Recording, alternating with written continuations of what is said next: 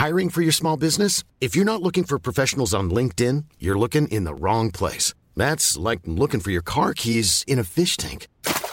LinkedIn helps you hire professionals you can't find anywhere else, even those who aren't actively searching for a new job but might be open to the perfect role. In a given month, over 70% of LinkedIn users don't even visit other leading job sites. So start looking in the right place. With LinkedIn, you can hire professionals like a professional. Post your free job on linkedin.com slash people today. While Sir John Monash rightly holds the distinction of being Australia's greatest ever general, there was another Australian who came a close second to Monash in the annals of Australian military history. And it was his humility which partially smoothed Monash's bumpy road to command of the Australian Corps in 1918. But because of this, he is quite often overlooked when the great war generals are discussed. But who is he?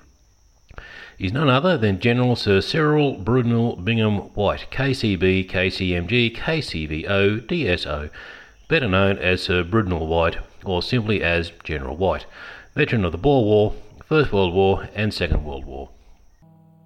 Welcome to the Australian Military History Podcast, a podcast dedicated to Australian servicemen and women covering events, units, and personalities from the Boer War through to the modern day. White was born in 1876 to Irish parents in the lovely state of Queensland. Yay, Queenslander! He was educated at Brisbane Boys Central School and had lofty dreams of becoming a barrister, but instead he became a bank clerk at 16. He worked for a period of time in the small country town of Gympie north of Brisbane, and befriended a young man named Thomas Glasgow. Glasgow would go on to command the 1st Australian Division in 1918 and now has a large statue in Post Office Square in Brisbane overlooking Anzac Square. A fact which has nothing to do with this particular episode except for the fact that I don't recall seeing a statue for White anywhere in Brisbane. It kind of illustrates how underappreciated White really was. Anyway, Glasgow, with the assistance of Captain C.B. Steele, managed to have White commissioned into the 2nd Queensland Wide Bay and Burnett Regiment in October of 1896. In June 1899, he transferred to the Permanent Forces, serving with the Queensland Regiment of the Royal Australian Artillery, which then became part of the Australian Military Forces after Federation. Throughout 1900 to 1901, he served with the battery on Thursday Island as part of an observation force keeping an eye on the northern waters of Australia. As idyllic and relaxed as Thursday Island must have been back then, I'm actually assuming it was hot, uncomfortable, and generally unpleasant for the blokes in full military uniform. White managed to transfer to the 1st Battalion, Australian Commonwealth Horse, and headed for South Africa in February of 1902. The Boer War was well into its final stages by the time White arrived in the Western Transvaal, and he was only involved in some minor operations. In a letter home, he stated, I would have liked to have seen a little of fighting. He returned to Australia, and unlike many of the returned soldiers who went back to civilian professions, White stayed in the military, and in January 1904 he was appointed aide de camp to Major General Sir Edward Hutton, General Officer commanding the Australian Military Force. The year he spent with Hutton was a pivotal moment in what would be his future career as a staff officer. He was promoted to temporary captain and travelled with Hutton throughout the country to establish the level of preparedness of the fledgling Australian Army. It's important to remember that at this time the nation of Australia was only three years old. The six former colonies prior to 1901 were responsible for raising, training, and maintaining their own forces. Obviously, troops from Queensland or Western Australia are likely to have had some significant differences to those trained for conditions in Victoria or South Australia. After Federation, these six separate forces needed to be organised into a force capable of providing a coordinated defence of the country, should the need ever arise. Being involved in this early stage of the development of the Australian Defence Force gave White an intimate knowledge of how the things worked. It was kind of like knowing your child better than anyone else because you were there at their birth and every day afterwards. White came to know his infant army in great detail. White went and got himself hitched to Ethel Davidson in November of 1905, and a year later, on recommendation by Hutton, he became the first Australian to attend the British Army Staff College at Camberley in the Old Dart, or England as the Old Dart is more formally known. It was here that he really began to show his talent and capacity for hard work. With very little regimental experience, and in company of young English gentlemen who were born and raised for this life, he graduated well near the top of his class. It was a feat which didn't go unnoticed. When he returned to Australia, he was promoted to permanent captain, and in 1908 he joined the staff of the Chief of Intelligence, Colonel William Bridges, future commanding officer and namer of the Australian Imperial Force, the AIF, in 1915. If nothing else, it appears that White was indeed lucky with his associations throughout his formative years in the Army.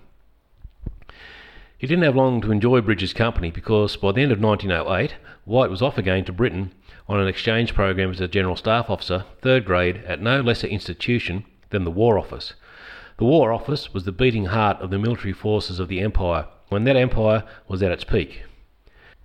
While there, White gained immense experience in how large military units were handled at the highest level. He soaked in the planning and the administration skills on display around him and made contacts with other up and coming officers of the Empire, which he would later work with. While at the War Office, White also developed his commitment to the concept of the British Empire. He firmed in his belief that any Australian armed force must come under the control of the British War Act and that Australians should merely form a part of the wider British Army. This attitude would be one of the main things which set him apart from Monash. Being of German heritage, Monash was never really an empire man. His first and only allegiance was to Australia. As World War I ground on, this endeared Monash to his men more than White was able to do. White had the diggers' respect, but Monash's view towards an independent Australian force was more in line with what the troops themselves were wanting. In 1911, White was promoted to Major and returned to Australia in 1912. While he'd been in England, Lord Kitchener had toured Australia and inspected the state of the country's defences and preparedness for war. He laid out a series of directives and plans for the defence of Australia, and for those directives to be implemented, a first rate administrator was required. That's where White came in, and he was appointed the Director of Military Operations at Army Headquarters in Melbourne. He updated Bridges' mobilisation plans for the home defence and was an enthusiastic supporter of raising a citizen force which could be rapidly deployed to wherever a threat was eventuated. He wasn't entirely happy, however, about the refusal of many politicians to allow him to implement contingency planning in the event that Britain ever went to war with Germany.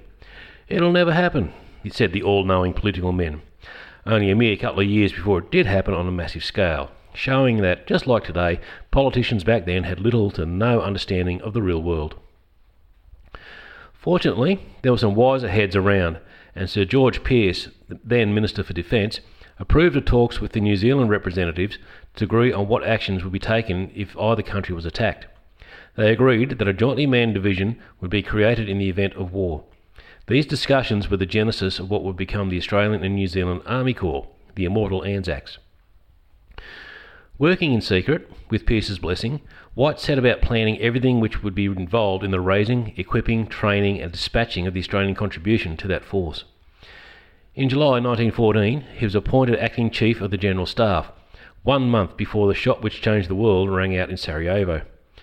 It was due largely to White's meticulous planning that when war was declared, the Australian government was able to commit to providing 20,000 men at short notice to be sent overseas. To put this achievement into perspective, the commitment was made in August of 1914. By April 1915, a force of 20,000 plus troops had been raised, trained, equipped, transported, and thrown into a battle halfway across the world at Gallipoli. It took about eight months.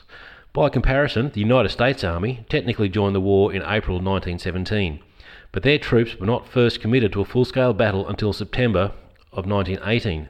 That took nearly 18 months. That the Anzacs managed to achieve the feat almost a year quicker than the Americans were able to speaks volumes for the planning and preparation conducted by White. Bridges was appointed to command the AIF, and when it came time to choose his chief of staff, there was really only one man he could have chosen.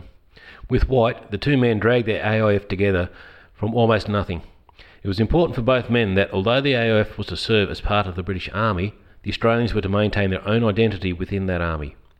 Neither man wanted to raise troops who would then be scattered around and absorbed into the various British divisions. The fact they were able to pull the force together, equip and train without relying on British support went a long way to ensuring that the Australian training battalions would retain their integrity throughout the war. With the AIF safely delivered to Egypt to continue its training, Bridges and White set their minds to planning their part in the Gallipoli landing. During this period, the AIF and the Kiwis formally joined forces and formed the soon to be immortal Australian and New Zealand Army Corps, or ANZAC. White had misgivings about the Australian assault at Gaba Tepe. He thought the number of troops available to him was insufficient for the task at hand, but he was a small cog in a large wheel. He simply had to try and make do with what he had. Anyone who knows anything about Australian military history, which is probably most of the listeners of this podcast, will know that whatever the plans were for the landing on the 25th of April 1915 is irrelevant. The fact is, the plans fell apart as soon as the boats carrying the Anzac forces left the transport ships and headed inshore. They landed in the wrong place, and instead of undulating hills rising to a plateau with views across the Dardanelles Straits, they were faced with sheer cliffs, gullies, and ridge lines with some rather uncooperative Turkish soldiers on top. Throughout the confusion of the first day, White worked closely with Bridges as he made his way around the Anzac positions, surveying the situation and trying to bring some kind of organisation to the chaos. By the end of that first day, both sides were exhausted, and it was decided that the Anzacs would occupy a series of positions for the night and resume the attack the next day. These positions would soon become synonymous with the Gallipoli campaign, places like Pope's Corner, Quinn's Post, and Monash Valley. Despite the best intentions of continuing the advance the next day, events elsewhere on the peninsula decreed that, for now, the Anzacs must dig in and secure their foothold. The campaign dissolved into a smaller version of the trench warfare of the Western Front. Bridges and White set about making the best of a bad situation. Over the following weeks, Bridges, usually accompanied by White, began a daily ritual of inspecting the Anzac position. It became well known among the troops, who, although not overly fond of Bridges, at least began to respect him. However, his visits were not looked forward to by most diggers, owing to the fact that he had a propensity to show himself as fearless. In that quaint but totally insane British tradition of officers showing nonchalance in the face of enemy fire, Bridges allowed the enemy to see him. This inevitably brought an immediate increase in the level of firing from the Turks, making the position even more uncomfortable. It would have been a confusing spectacle to most of the Australians. They respected courage, but abhorred pointless displays. In Bridges, they had both in equal measure. Unfortunately, the diggers wouldn't get the opportunity to become too familiar with Bridges. While inspecting the line at Monash Valley on the morning of 15th of May, his luck finally ran out and he was shot through the thigh by a sniper. That he was shot in the thigh while inspecting trenches gives an idea of how much he exposed himself to the Turks. It's kind of hard to shoot someone in the thigh if they're below ground level. Anyway, the shot severed both his femoral vein and artery, he was quickly evacuated to the hospital ship Gascon. The doctors felt that he had lost too much blood to attempt amputation of the leg, deciding he'd have more chance of survival in the operating theatres in Alexandria. He didn't survive long enough to find out. His wound became gangrenous and he died on 18th of May. In June, White was awarded the Distinguished Service Order for his efforts as a staff officer. But in the cramped, stalemate conditions of Anzac, there wasn't much call for administrative brilliance. He continued to work to ensure supplies were available and the general administration of the occupying forces maintained, but the battle planning and heroics was left largely to other men. He was promoted to Brigadier General of the General Staff, Anzac, on 1st October and began working with Lieutenant General Sir William Birdwood, who had permanent command of the AIF at that stage. White would continue working with Birdwood for the remainder of the war, with his primary role being the operational and administrative requirements of the AIF and acting as the kind of liaison between the Australian government and the British commander in the AIF. But that was all to come. White's moment to shine at Gallipoli came right at the end with what was, ironically, the only successful operation of the campaign the evacuation. The Australian War Memorial website contains a digitised copy of a document titled Material Prepared for Evidence Before Dardanelles Commission Evacuation Operations. I'll include a link in the show notes on the Australian Military History Podcast website and pages 15 to 21 are a letter from Headquarters Dardanelles dated 20th of December 1915 and details the withdrawal. There are mentions of my plan, in inverted commas, but I don't think the correspondence was from White, possibly a higher authority claiming some of the credit. Who knows? It is, however, worth reading, as it gives a pretty good account of the evacuation from headquarters point of view. Anyway, White's plan for the evacuation from Anzac was broken up into three main phases. First up was a program to condition the Turks to long silences from the Anzac positions. With the front line still fully manned, no noise of any kind was allowed. No shooting, throwing of bombs, and no movement. Whenever the Turks sent men over to investigate, they were fired upon to let them know the Anzacs were still there. The Turks assumed their enemy were preparing for the coming winter. The next phase involved the removal of as much valuable stores and equipment as possible. The artillery was slowly thinned out until only the bare minimum remained. Food and ammunition were put into boats at night, with empty boxes left in their place so as to maintain the illusion of a fully stocked force. The third phase was the final and most crucial the removal of the troops. Over five nights, the troops, with their feet wrapped in sacking to deaden the sound of their movements, followed white lines of flour down to the beach. During the day, those who remained were tasked with maintaining activity to make it appear that the front line was still fully manned. They moved around between posts, taking pot shots and generally making noise. A game of cricket was conducted on Shell Green in full view of the Turks, and at night more men left. By the morning of the 21st of December 1915, White's well thought out and executed plan had ensured that the enemy had been fooled and entire Anzac position was deserted without loss. Now, a, a diversion, if I may. Yes, the evacuation was beautifully planned and carried out, and White deserves all the credit he has received for his leading part in it. But in my personal, uneducated opinion, I don't think the Turks were as hoodwinked as is portrayed in most accounts. They may have been unsure of the exact movements, but they had held the high ground since April, they knew the patterns of Anzac as much as the Anzacs themselves. The myth that the Australians and New Zealand slipped away under the Turks' nose is a bit of a stretch. To my mind, it's more likely that the Turks realised that they had achieved their objective. From day one, the sole intention had been to drive the invaders into the sea. Now, those invaders were leaving of their own accord. Job done. So why not attack when there were only a few thousand troops left? Why would they? Even if there were only 2,000 troops left on that final day, if the Turks attacked and each of those 2,000 men only killed one Turk before being overwhelmed, then that would still be 2,000 dead Turkish soldiers. The Turks knew this wasn't the end of the war for them. They would need as many fit, healthy soldiers as possible to continue the fight elsewhere. And the reality is they had suffered more than the Anzacs had through this entire campaign, which is saying something. They were exhausted, sick, and in serious need of rest and recuperation. Why risk lives for no greater purpose than to give the retreating enemy a final kick in the pants? Anyway, that's my take on it. Please feel free to add your thoughts in the comments. After the evacuation, the AIF and White were back in Egypt, battered and bruised but battle hardened. Their numbers had also swelled, so much so that the AIF was to be expanded to four divisions. This was White's bread and butter, and he went about reorganising the command structure of the entire force. New divisions required new divisional commanders, and White was a natural choice to fill one of those positions. But alas for White, Birdwood thought it was vital to maintain continuity in the Staff Officer Administration ranks. White would remain a staff officer under Birdwood. White and Birdwood created a kind of double act which would stand the AIF in good stead for the challenges to come in France. White embarked for France on 29th of March 1918. It was in France where White's genius for administration paid dividends for the Australians. Although administration work lacks the glory and romance of a battlefield command, no force can hope to perform with cohesion and confidence if the groundwork isn't done to keep the troops in the field. Birdwood's role was more of a figurehead, a person to inspire and unite the troops behind. He was regularly out among the troops, shaking hands, listening to stories. He was just at home, sharing a cup of tea with a mud covered digger on the march, as he was with sipping champagne with generals in the mess. But his attention to detail and organisation and his tactical grasp left quite a bit to be desired. That's why White was such an important part of the day to day running of the AIF. He was strong in all the areas that Birdwood wasn't. He also possessed a quiet confidence and courage of a different kind to that which the battlefield commander showed. He wasn't afraid to stand up to his superiors, not even General Sir Douglas Haig, Commander in Chief of the entire British Army. Haig's impression of the colonials was not particularly favourable upon their arrival in France.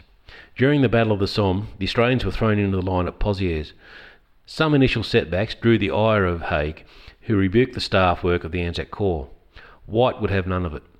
He presented to Haig a detailed item by item account of the organisation and operations of the Australians. When he'd finished, Haig looked at him, nodded, and stated, I dare say you're right, young man. Or something like that. Score one to the Australians. White understood that during the coldest winter in years during 1916 17, the well being of the troops was likely to suffer without efficient and effective efforts to keep them supplied in the lines and looked after behind the lines. He organised the building of camps close enough to the front lines to ensure prompt resupply and reinforcement, but far enough back so that those who were taking a break from the line could let their guard down a little and not be concerned about being on the receiving end of a stray bullet. He was becoming more and more known as a man who could get things done, and many problems which were brought to him were resolved efficiently. Strangely enough, White's advancement in the AIF was being hampered due to his skills. Even Birdwood admitted that he was being kept back on account of his usefulness as a staff officer. It's another testament to White's humility that he didn't jump up and down and demand advancement. He knew that his ambitions played second fiddle to the well being of the troops. It was also during this time that the infatuation of the official Australian correspondent, Charles Bean, turned into what would these days be called a bromance. Bean nearly idolised White. His performance at Gallipoli had brought him to the newsman's attention, and the admiration had only grown. It was also an infatuation which would lead to the only real blight on Bean's conduct throughout the war. However, on 1st January 1917, White was promoted to temporary Major General although it made little difference to his duties. He was still Birdwood's Chief of Staff. 1917 would be a tough year for the Allies, and by default the Australians. The twin battles of Bullecourt saw, saw 10,000 casualties for little strategic purpose. The first battle involved Australians being sent forward with no artillery preparation or support, relying only on the untried tanks. The tanks failed, but the infantry succeeded briefly. A few days later, a second attempt was made with artillery support this time, but the British units on the Australian flanks failed in their attack, and the Australians again suffered heavily. These battles, when added to the Gallipoli fiasco, began to make White rethink his ideals about Australians being part of the greater British Army. In correspondence to a senior British staff officer, he stated he would never again recommend sending Australian forces overseas unless its representative had direct access to the Commander in Chief. In other words, Although he still felt the Australians should come under the British umbrella, they should not cede complete control to the English. During the battles of Broodseinde Ridge, Polygon Wood, and Menin Road, the reputation of the Australian soldiers grew. As it did, the calls for bringing the five Australian divisions into one corps grew stronger. As it became more and more likely that it was going to happen, the search for a suitable commander got underway. It really came down to two men, White and Monash. White's administrative abilities gave him a strong claim to the position. He was the man who had, alongside Bridges, built the AIF from nothing and had overseen the expansion after Gallipoli and had nurtured the AIF through the tough years of 1916 and 17. But there were a number of factors going against him. First, and probably most importantly, he had had no real experience in leading men in combat. The Corps commander would be expected to plan and carry out battles. To do so, he must have first hand experience of the battlefield. Apart from his time on Gallipoli, White hadn't seen too many battles up close. Monash, on the other hand, had. From brigade commander at Gallipoli, he rose to be a divisional commander, showing an amazing battlefield genius. Apart from one blip during the August offensive at Gallipoli, Monash had never lost a fight which he had planned. Also, although White had the respect of the British High Command, including Haig, Monash also had the respect of the High Command and Haig, but he also had the support of a rather distinguished looking chappie who went by the name of King George V. Not a bad bloke to have in your corner. White was not without his supporters, though. Remember the bromance? Charles Bean? Bean advocated for White and enlisted the support of Rupert Murdoch's dad, Keith. Keith was the Prime Minister, Billy Hughes's, representative in London. He mixed with the British PM, David Lloyd George, and carried a fair bit of punch. Bean and Murdoch basically had a couple of things against Monash. One, he was Jewish, not the strong Anglo Saxon type Bean imagined at the head of the Australian Army. Two, Monash once said that Bean's writing was lifeless and not of the same standard as Ellis Ashmead Bartlett, the English Times correspondent at Gallipoli. Bean never got, forgot this slight. And three, they just simply liked White better.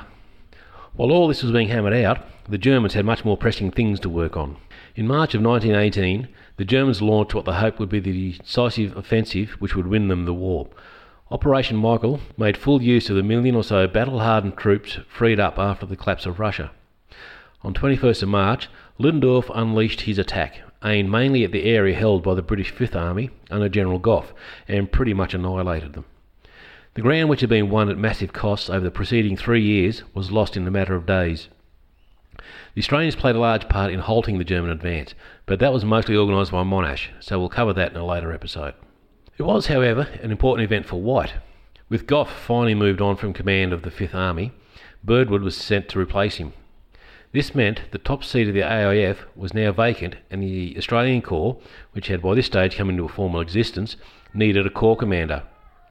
White and Monash were still the two candidates, and Bean and Murdoch continued their scheming. They wanted Monash to be appointed as the general officer commanding the AIF, a position which would require him to be removed to England and away from the combat command. White would then obviously be the Corps commander. To White's eternal honour, he never involved himself in the correspondence manoeuvring on his behalf. He did, in fact, write to Monash on two occasions advising that he was not party to their schemes and would not stand against Monash for the Corps. Obviously, White knew Monash's abilities and his own and put the welfare of the Australian Corps ahead of his personal advancement. That's not to say White had nothing of value to contribute. Quite the contrary. Birdwood may have become Fifth Army commander, but he so loved his Australians that he remained nominally the head of the AIF, which meant that White, as he had done throughout the war, took care of the administrative requirements a task which aided Monash's plans, which led to the Australia's prominent role in the final few months of the war. At the end of the war, White was tasked to oversee the demobilisation and repatriation branch for a short period of time and was appointed Knight Commander of the Order of St Michael and St George, mercifully abbreviated to KCMG. He was now Sir Brudenell White and returned to Australia in June of 1919. He was part of a committee set up to consider the future organisation of the Australian military force. A number of sensible and important recommendations were devised. On 1st of June 1920, White was appointed Chief of the General Staff and pushed hard for the implementation of the recommendations, but the government wouldn't come to the party and slashed defence spending. All White was left with was a small nucleus of the force he was hoping for, which he could hoped could rapidly be expanded if it was needed. He finally retired from military life in June of 1923, where he was appointed chairman of the Commonwealth Public Service Board. He then became chairman of the Australian branch of the New Zealand Loan and Mercantile Agency, and eventually he built a small but successful pastoral concern. Although officially retired from the military, he was on the retired list as a lieutenant general, and when war broke out once again in 1939, he dug out his old uniform and took up the role of CGS in March of 1940, aged 63. At the time, he said, I feel like Cincinnatus called from his farm, and I may say that I prefer being Cincinnatus at the plough, although I do appreciate the honour paid to me. His sense of duty was strong, even if the body was weakening. White appointed Sir Thomas Blamey as commander of the AIF and pushed for the Australian 6th and 7th Divisions to be brought into the fighting as soon as possible. While those two divisions were preparing, he did what he did so well during the First World War he organised for the training and supply of the 1940s version of his AIF. Unfortunately, he was not to have the same impact on the second AIF as he had on the first. Only six months into his tenure, on 13th of August 1940, White joined three federal ministers, James Fairbairn, Sir Henry Gullett, and Geoffrey Street, on a flight which crashed near Canberra, killing all on board. White was buried in Buangor in Victoria. White was remembered as the tactical and administrative commander of the AIF, and Bean described him as the greatest man he ever knew. Monash described him as far and away the ablest soldier Australia had ever turned out. Although his achievements have long been overshadowed by other great Australian generals, his name certainly belongs up there alongside Monash and Chauvel, all three men who cemented the name of Australia on the world stage between 1914 and 1918. I hope you enjoyed that episode. If so, be sure to subscribe, leave a comment, and share among your friends. If you have any topics relating to our military history which you would like me to re- present, drop me a line through the website at australianmilitaryhistorypodcast.com.au and thank you for listening to the Australian Military History Podcast.